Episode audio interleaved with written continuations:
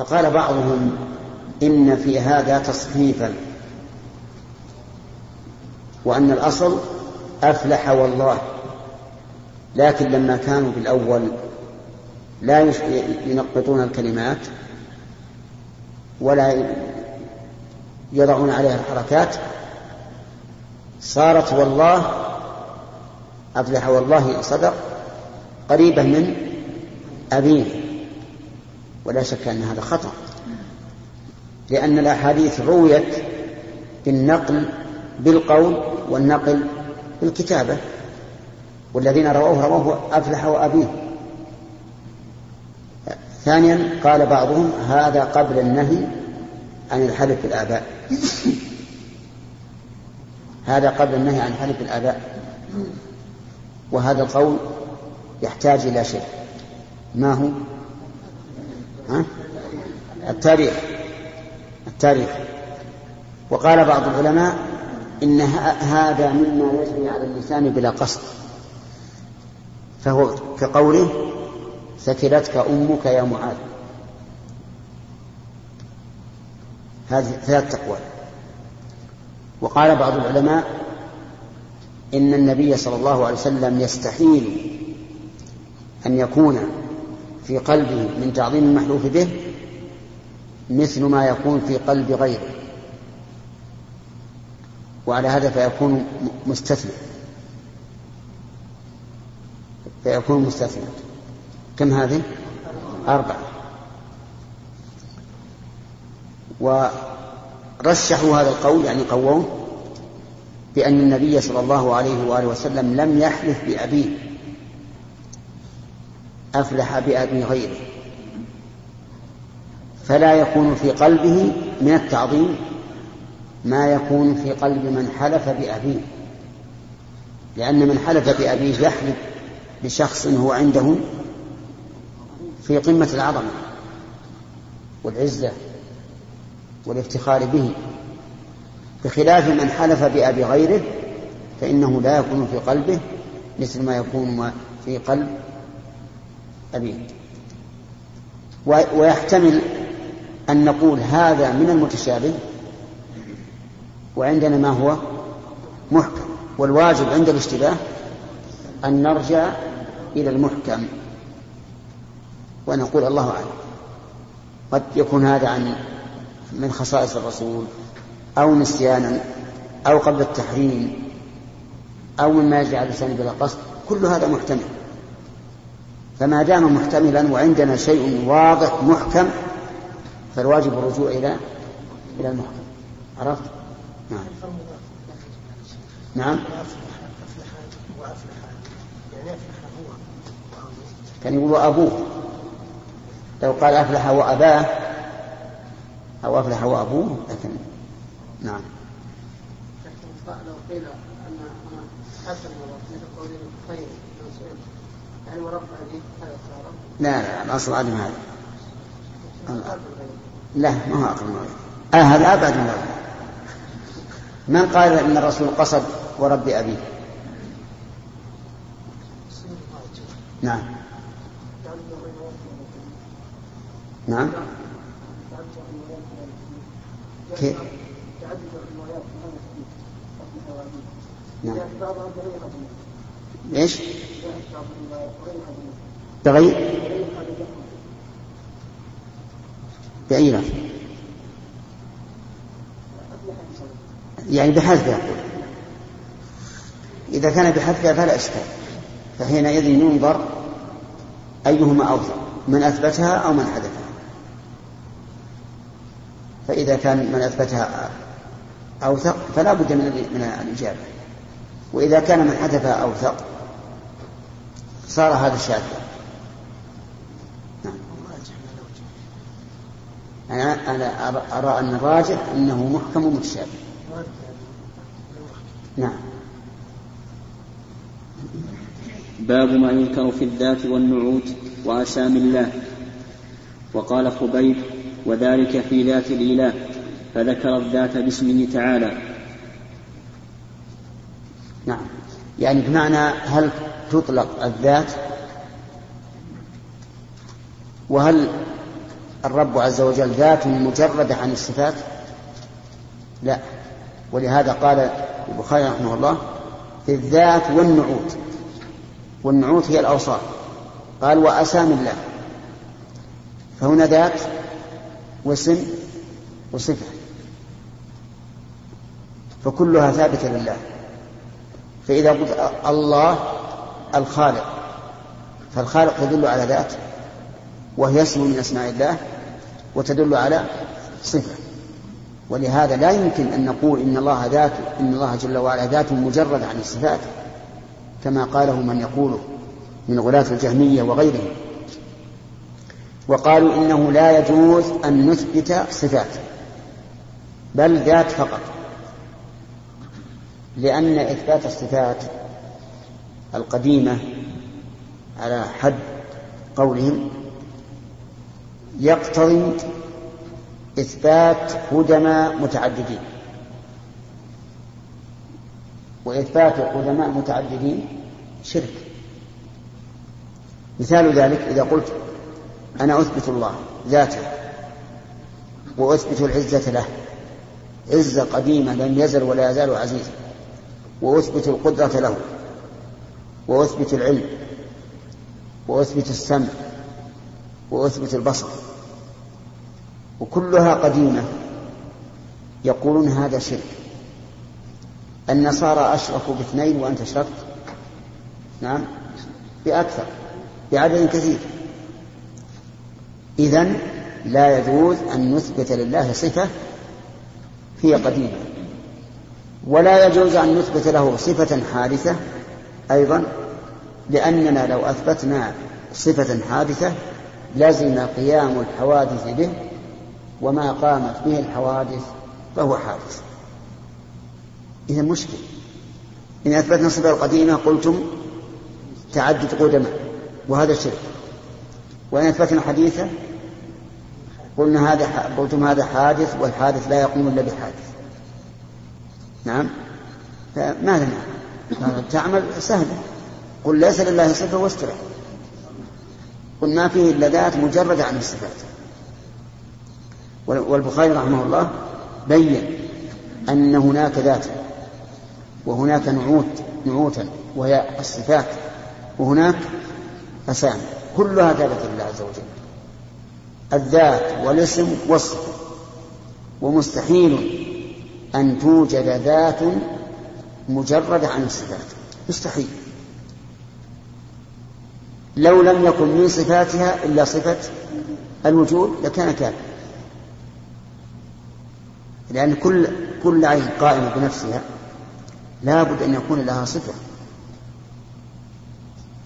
فإن قلت لا أصفه بالوجود قلنا هذا بلاء نشر ما ضد الوجود؟ العدم. إذا فأنت وصفته بالعدم. فإن قال أنفي الوجود والعدم قلنا هذا مستحيل. لأن الوجود والعدم نقيضان. والنقيضان لا يرتفعان أبدا. لا بد لكل شيء من وجود أو عدم. أما أن تقول لا موجود ولا معدوم لا أصف بالوجود ولا بالعدم فهذا شيء مستحيل. والعجب أن هؤلاء نسأل الله العافية إذا طردتهم وأفهمتهم ذهبوا يشبهونه بالشيء الممتنع الذي لا يقول به أحد. لأنهم إذا قالوا لا نصف بالوجود ولا بالعدم شبهوه بماذا؟ بالممتنعات ولو أنهم سلكوا مذهب السلف وقالوا آمنا بالله وصدقنا بكل ما وصف الله به نفسه لوجدوا الراحة.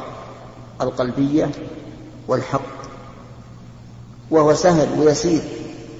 ولهذا لا تجد هذا التعمق وهذا التنطع عند الصحابة رضي الله عنهم. ما حصل التعمق والتنطع والإيرادات والإشكالات إلا بعد أن خاض الإنسان فيما لا يعنيه.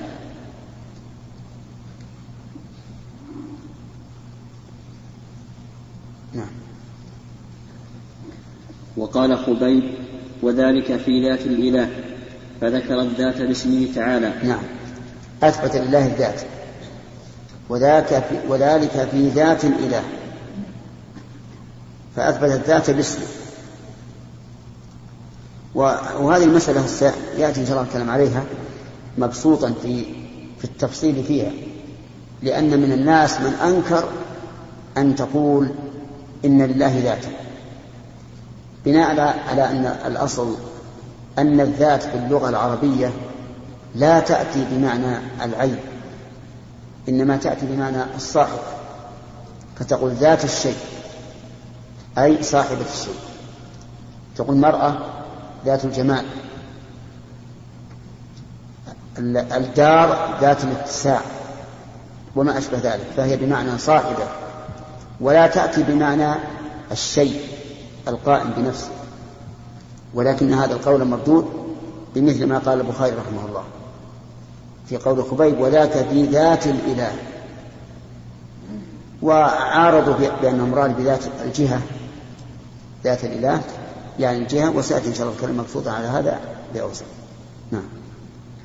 حدثنا أبو اليمان قال أخبرنا شعيب عن الزهري قال أخبرني عمرو بن أبي سفيان ابن أسيد بن جارية الثقفي حليف لبني زهرة وكان من أصحاب أبي هريرة رضي الله عنه أن أبا هريرة رضي الله تعالى عنه قال بعث رسول الله صلى الله عليه وسلم عشرة منهم خبيب الأنصاري فأخبرني عبيد الله بن عياض أن ابنة الحارث أخبرته أنهم حين اجتمعوا استعار منها موسى يستحد بها فلما خرجوا من الحرم ليقتلوه قال خبيب الأنصاري ولست أبالي حين أقتل مسلما على أي شق كان لله مصراي وذلك في ذات الإله وإن يشاء يبارك على أوصال شلو, شلو ممزع فقتله ابن الحارث فأخبر النبي صلى الله عليه وسلم أصحابه خبرهم يوم أصيبوا انتهى الوقت. فيها قصة عندك مبسوطة بالشرح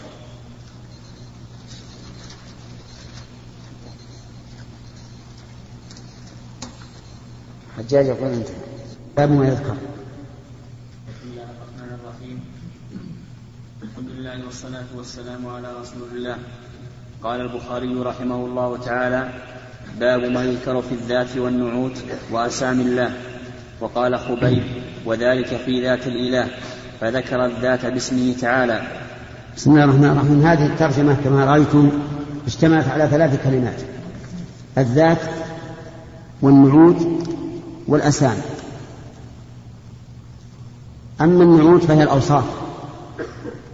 فأوصاف الله تعالى تسمى نعوتا كما تسمى أوصافا.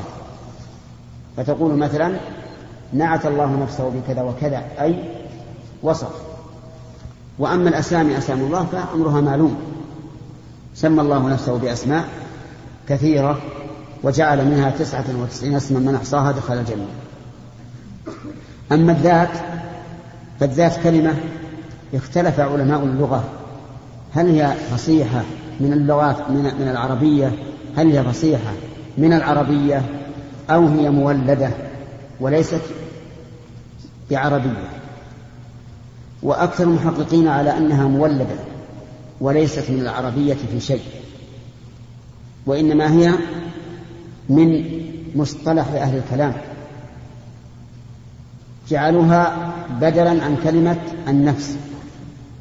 فيقول مثلا جاء زيد نفسه أو جاء زيد ذاته. يجعلونها بدلا عنها ولكنها ليست من كلام العرب العرباء كما قال أو العرباء كما قال شيخ الإسلام ابن تيمية رحمه الله. لأن أصلها في اللغة لا تستعمل بمعنى بمعنى النفس. في اللغة العربية تستعمل استعمالات متعددة. منها أن تكون بمعنى صاحبة. كما لو قلت تزوجت امرأة ذات علم أي صاحبة علم.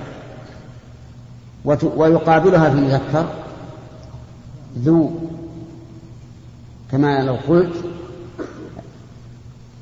اتصل بي رجل ذو علم أي صاحب علم وتستعمل بمعنى التي عند طيء طيء أصحاب الشمال جبل طيء يجعلون ذات بمعنى التي كما يجعلون ذو بمعنى الذي وعليه قول الشاعر فإن الماء ماء أبي وجدي وبئري ذو حفرت وذو طويت. أي بئري الذي حفرت والذي طويت. ويقال جاءت ذات أرضعت ولدها. أي التي أرضعت ولدها. ثالثا تأتي بمعنى جهة. بمعنى جهة. ومن ذلك قوله تعالى ونقلبهم ذات اليمين وذات الشمال أي جهة اليمين وجهة الشمال. ويمكن أن يحمل عليها قول خبيب رضي الله عنه وذاك وذلك في ذات الإله.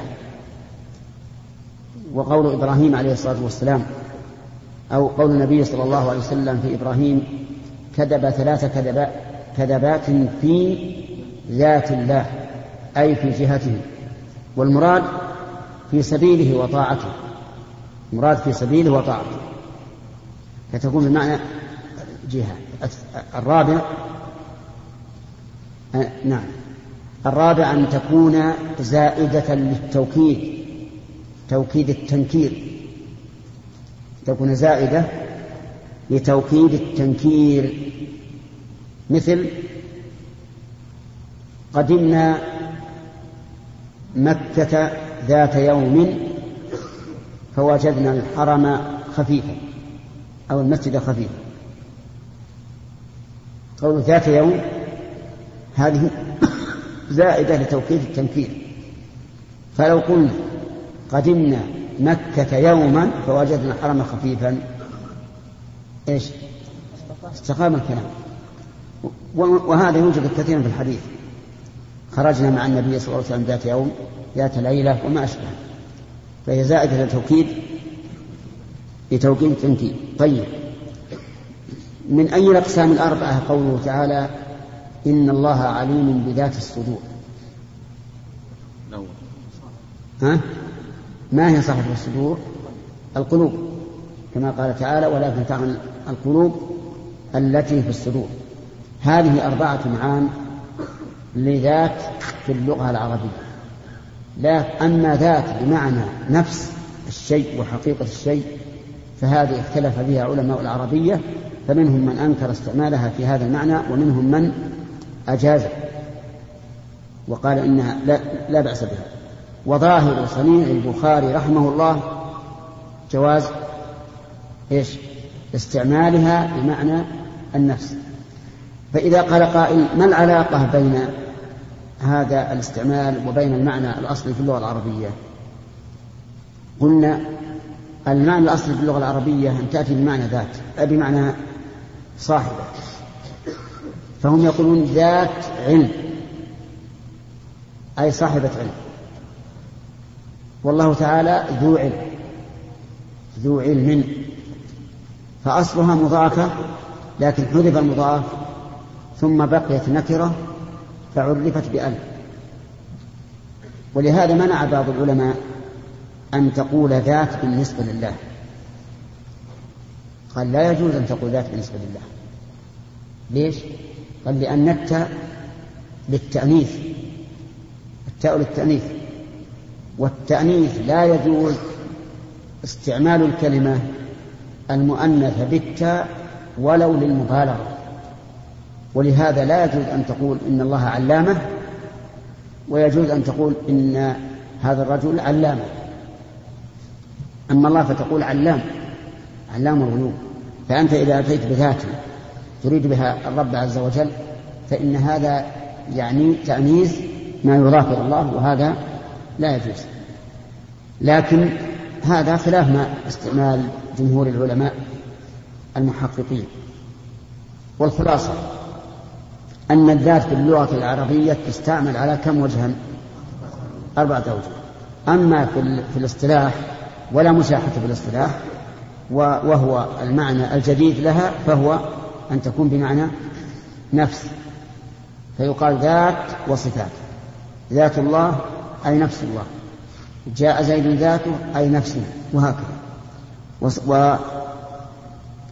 تكون مضافة كذات الله وتكون مقطوعة عن الإضافة معرفة بأل مثل الذات. وهذا هو ما ذهب إليه البخاري رحمه الله. نعم. حدثنا أبو اليمان قال أخبرنا لكن قال قائل استدلال البخاري رحمه الله لقول خبيب وذلك في ذات الإله. هل يطابق ما ترجم به؟ لأن البخاري ترجم على أن الذات بمعنى النفس. وخبيب هل أراد ذلك؟ لا. لأنه, لأنه لا يريد ذات الله التي هي نفسه. إنما يريد ذاك في سبيل الله أو في طاعة الله أو في مرضاة الله أو ما أشبه ذلك.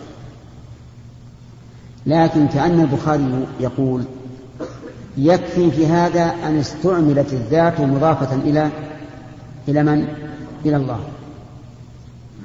فأخذ من جواز استعمال ذات مضافة إلى الله أن يوصف بها الله عز وجل. نعم.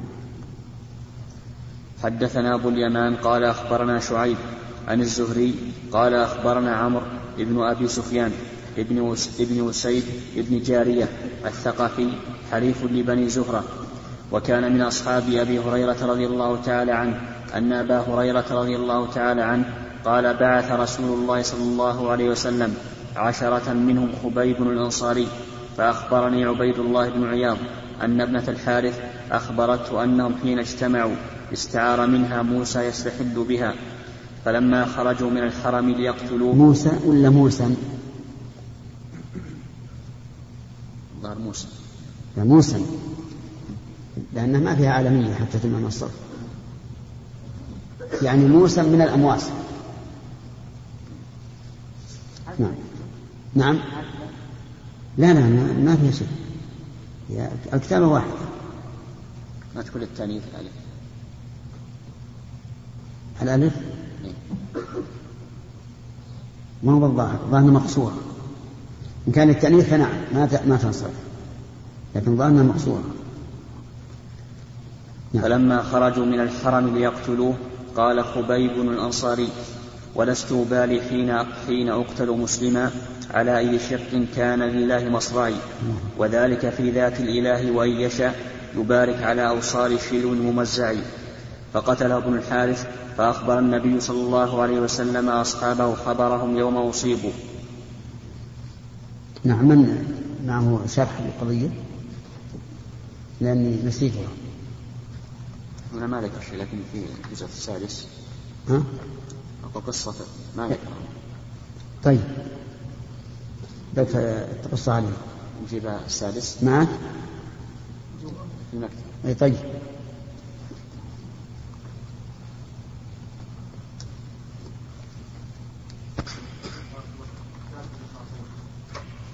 صاحبة ذات النطقين يعني صاحبة النطقين.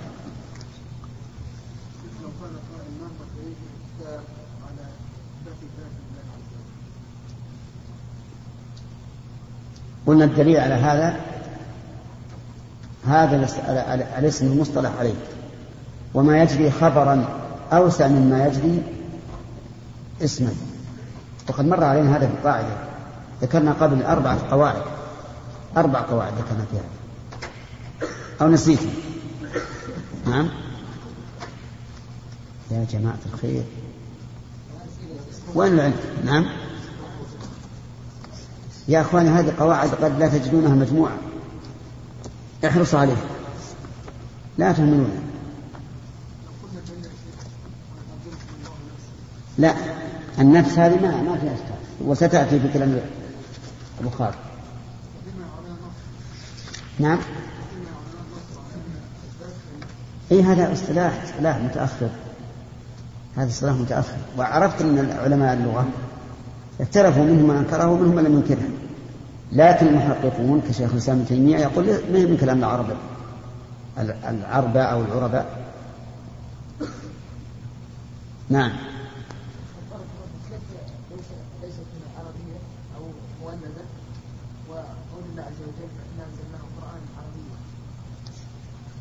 إذا كلمة ذات مقصودا بها النفس هي التي ليست من العربية. أما ذات نفسها فهي عربية. عرفت؟ نعم يا عبد الرحمن يقول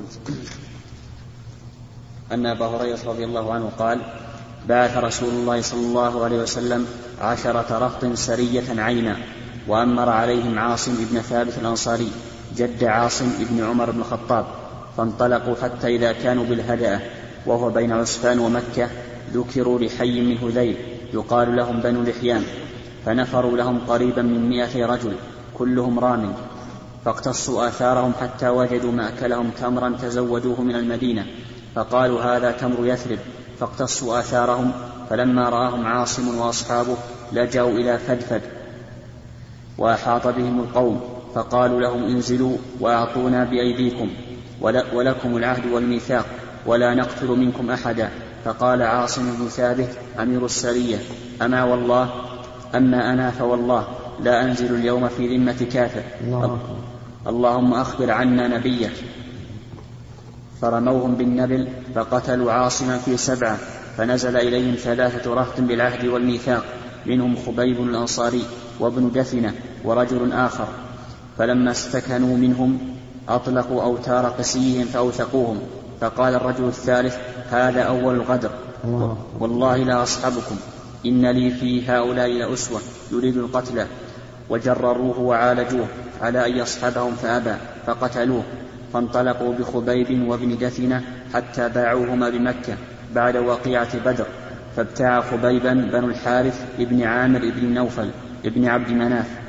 وكان خبيب هو قتل الحارث بن عامر يوم بدر فلبث خبيب عندهم أسيرا. فأخبرني عبيد الله بن عياض أن بنت الحارث أخبرته أنهم حين اجتمعوا استعار منها موسى يستحد بها فأعارته فأخذ ابنا لها وأنا غافلة حتى أتاه. قالت حتى إيش؟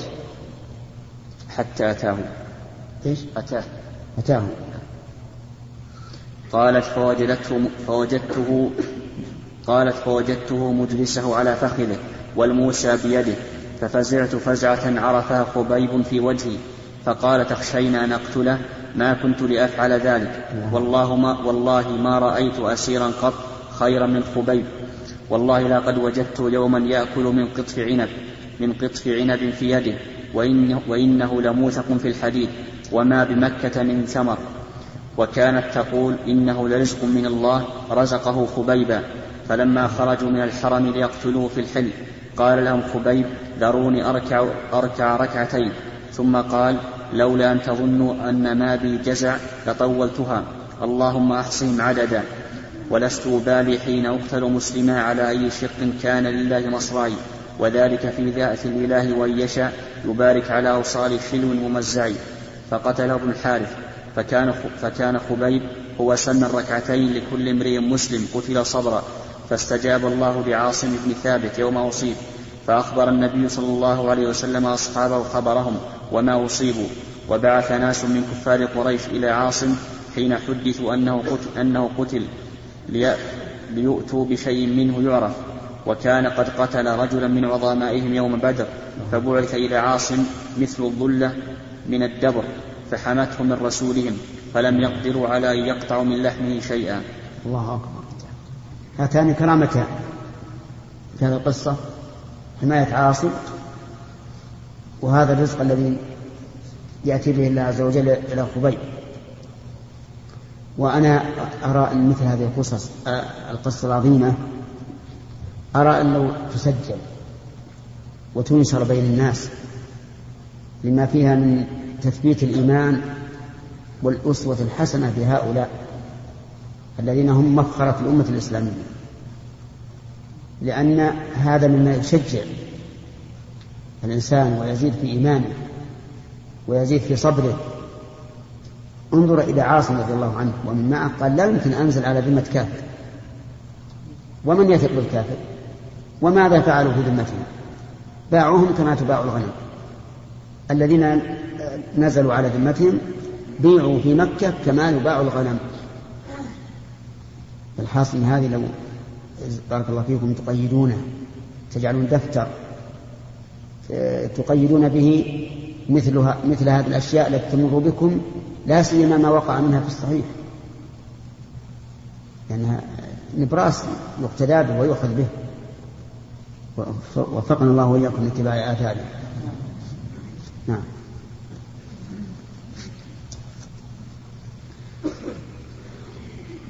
باب قول الله تعالى ويحذركم الله نفسه.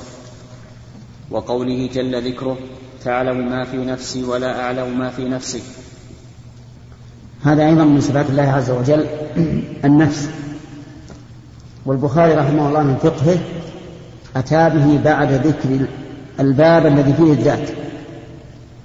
ليبين رحمه الله أو ليشير, ليشير إلى أن الذات بمعنى النفس. ونفس الشيء هو الشيء. نفس الشيء هو الشيء. فقوله تعالى يحذركم الله نفسه أي يحذركم إياه. وليست النفس شيئا آخر والله شيء آخر. الله هو النفس. وكذلك تعلم ما في نفسي ولا أعلم ما في نفسي أي تعلم ما عندي أنا في نفسي ولا أعلم ما في نفسي فليست النفس صفة زائدة على الذات بل هي الذات نفسها. ومن ذلك قوله تعالى ويقولون في أنفسهم هل المراد أنفسهم شيء آخر غير ذواتهم؟ لا هي ذواتهم. وعلى هذا فالنفس بمعنى الذات. يحذركم الله نفسه يعني يحذركم إياه. ومنه قول ويدل لذلك قوله تعالى وإياي فارهبون. وإياي فاتقون. وما أشبه ذلك. نعم. حدثنا عمرو بن حفص بن غياث. وفي قوله تعالى ويحذركم الله نفسه. دليل على أن الإنسان يجب أن يحذر. أن يحذر ممن من الله عز وجل. لا يحذر منه ظاهرا فقط بل ظاهرا وباطنا فيما يقول وفيما يفعل وفيما يضمر علنا أو سرا لأن الله عز وجل يقول ولقد خلقنا الإنسان ونعلم ما توسوس به نفسه رزقنا الله وإياكم اليقين. إذا علم الإنسان هذا وأيقن فإنه سوف يخشى ربه عز وجل. ويخاف أن يقع في محارمه. ويحذر. يحذركم الله نفسه. وقال وقال وتعلم ما في نفسي ولا أعلم ما في نفسك. القائل عيسى بن مريم. يقول الله عز وجل يوم القيامة وإذ قال الله يا عيسى بن مريم أأنت قلت للناس اتخذوني وأمي إلهين من دون الله؟ قال سبحانك. تنزيها لك أن أقول مثل هذا الكلام. ما يكون لي أن أقول ما ليس لي بحق. إن كنت قلته فقد علمته يا رب. إن كنت قلت فقد علمت تعلم ما في نفسي ولا أعلم ما في نفسك. إنك أنت علام الغيوب. ولما نفع أن يكون قاله بين ماذا قال له ماذا قاله لهم. فقال ما قلت لهم إلا ما أمرتني به أن اعبدوا الله ربي وربكم وكنت شهيدا عليهم ما دمت فيهم. فلما نعم. وكنت عليهم شهيدا ما عليهم شهيدا ما دمت فيهم فلما توفيتني كنت أنت الرقيب عليهم. وأنت على كل شيء شهيد. وأتباع عيسى النصارى اليوم الذين يدعون أنهم أتباع عيسى وهم كاذبون يقولون إن الله ثالث ثلاثة. وعيسى قد قال لهم أن يعبدوا الله ربي وربكم. لكن هم يعبدون الآن عيسى وأمه والرب. ثلاثة أقانيم عندهم. بل بعضهم يعبد الصليب وهذا من سفهه وضلاله. الصليب في الأصل خشبة مصلوب عليها على ما زعموا عيسى عليه الصلاة والسلام. والعقل يقتضي أن الواحد منهم الذي يتبع عيسى ويحب عيسى يقتضي أنه إذا رأى الصليب كسره أليس كذلك؟ لأنه إذا كان يحب عيسى هل يحب العمود اللي صلب عليه ولا يكرهه؟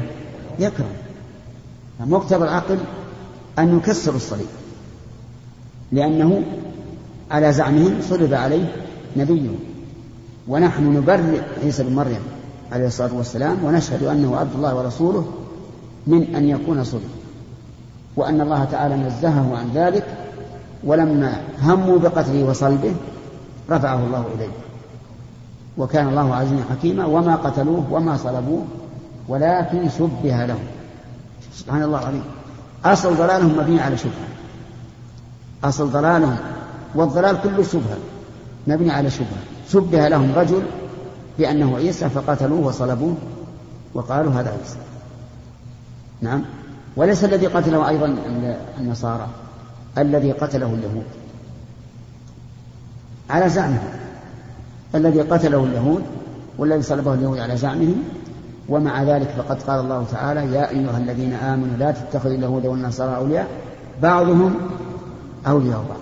شوف كيف كيف كانوا أولياء بعضهم لبعض وهم أعداء في الواقع. لكن هم أولياء ضد عدو ثالث. ما هو المسلمون.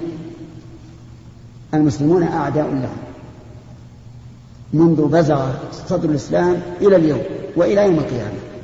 وسوف يقتل اليهود إن شاء الله على يد المسلمين حتى يختبئوا بالشجر فيقول الشجر يا عبد الله هذا يهودي تحتي فاقتله نعم. فالحاصل أن عيسى بن مريم عليه الصلاة والسلام إنما جاء بالتوحيد الذي جاء به إخوانه من المرسلين.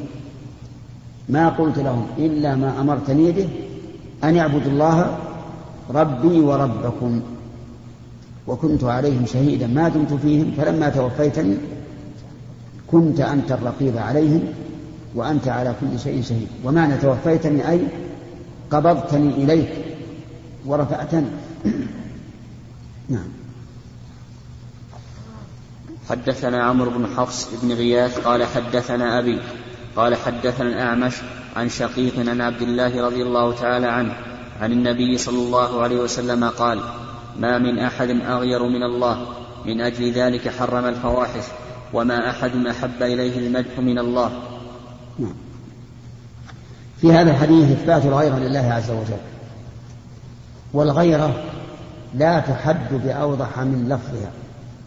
الغيرة هي الغيرة إن الإنسان يغار ولكن لها آثار وهو الغضب. فما من أحد أغير من الله عز وجل من أجل ذلك حرم الفواحش. وقد ثبت في الحديث الصحيح في قصة صلاة الكسوف أن أن النبي صلى الله عليه وسلم قال ما من أحد أغير من الله أن يزني عبده أو تزني أمته. يعني أن الله يغار غيرا شديدا. لا يوجد لها نظير إذا زنى عبده أو زنت أمته. وفي هذا دليل على عظم الزنا عند الله عز وجل. أنه يغار منه سبحانه وتعالى غير شديدا. طيب. وما من أحد أحب إليه المدح من الله. نعم. يحب عز وجل من عباده أن يثنوا عليه وأن يمدحوه لأنه أهل لذلك سبحانه وتعالى. أهل لأن يثنى عليه وأن يمدح فلذلك يحب هذا. وهذا من كماله عز وجل أن يحب أن يثنى عليه بما هو أهله مع أننا لا نحصي ثناء عليه. ثم هذا الثناء مصلحته تعود لمن؟ لنا للعبد المثني على الله. فهو يحب هذا لأن ذلك ينفع العبد. يحب هذا لأنه أهل لأن يمدح الحديث هذا اللفظ اللي معنا ليس فيه ذكر النفس. ليس فيه ذكر النفس. فما وجه الترجمة؟ لعل له طريقا آخر ذكر فيه النفس. والبخاري هنا اختصر وهذه من عادة البخاري رحمه الله وهي عادة غريبة. يذكر الترجمة ثم يأتي بالحديث بلفظ آخر ليس فيه ذكر الترجمة من أجل أن يحث الطالب على طلب الحديث. لأنه لو كان لو كان المقصود من الترجمة موجودة في الحديث لكانت طبخة مبردة يأكلها الإنسان بكل سهولة لكن إذا لم تكن كذلك جعل يبحث يعمل فكرة كيف هذا؟ أين أشاهد الترجمة؟ فإذا كان عنده علم واسع في الحديث عرف أن البخاري رحمه الله أشار إلى لفظ آخر في الحديث فيه ذكر النفس وهو يستعمله كثيرا رحمه الله. نعم. لكن أحيانا يشير إليه إلى لفظ فيه ما يناسب الترجمة ولكن لا يكون الحديث على شرطه لا يكون على شرطه لأن شرطه في الصحيح قوي وشديد فلا يكون على شرطه. ولكن لو سئلنا هل إذا لم يكن على شرطه هل في ذلك إشارة من البخاري إلى صحته؟ الظاهر الظاهر نعم. أن في ذلك إشارة من البخاري إلى صحته لكن ليس كل حديث صحيح عند البخاري يكون على شرطه رحمه الله. وقد يكون في نفس الصحيح. قد يكون ما يناسب الترجمة مذكورا في نفس الصحيح لكنه لم يذكره في هذا السياق من أجل أن تبحث. ارجع للصحيح. ابحث. قبل هذا الباب أو بعده تجده. نعم تخيل. نعم وش يقول؟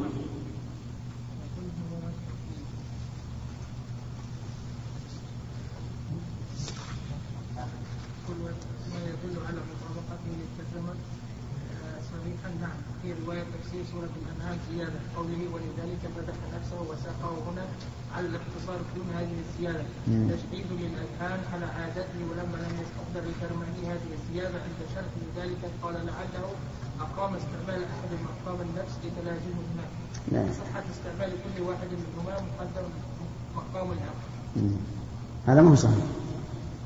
كلام الكرماني غير صحيح لأنه يريد يعني ما من أحد يعني ما من نفس. هذا بعيد بعيد جدا. لكن النكتة هو ما ذكر وما ذكره الشاعر. نعم.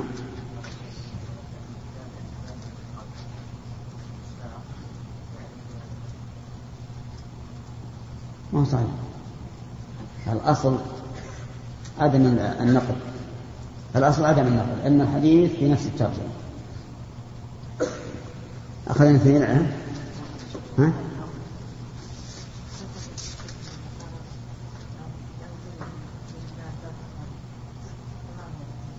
الأقانيم يعني مركبات. الأقانيم جمع أقنوم يعني مركب من شيء من ثلاثة أشياء. أي نعم الأب والابن وروح القدس. أي يقول يقول يقول إحنا نعبد إله واحد لكن مركب من ثلاثة. كيف هذا؟ نعم. نعم. نعم. هذا سيأتينا إن شاء الله. إن لم يأتنا في الحديث ما روي لا شخص ولا أحد ورواية لا أحد أكثر. نعم؟ ما نسميه يا أخي. يعني إذا أردنا أن, نخبر عنه نقول كما قال الرسول ولا نقول الله الشخص. ولا بالإخبار. لا نقول الله الشخص. نقول لا شخص غير من الله. هذا إن كانت اللفظة غير شاذة لأن أكثر أكثر الرواة على لا أحد غير من الله. نعم.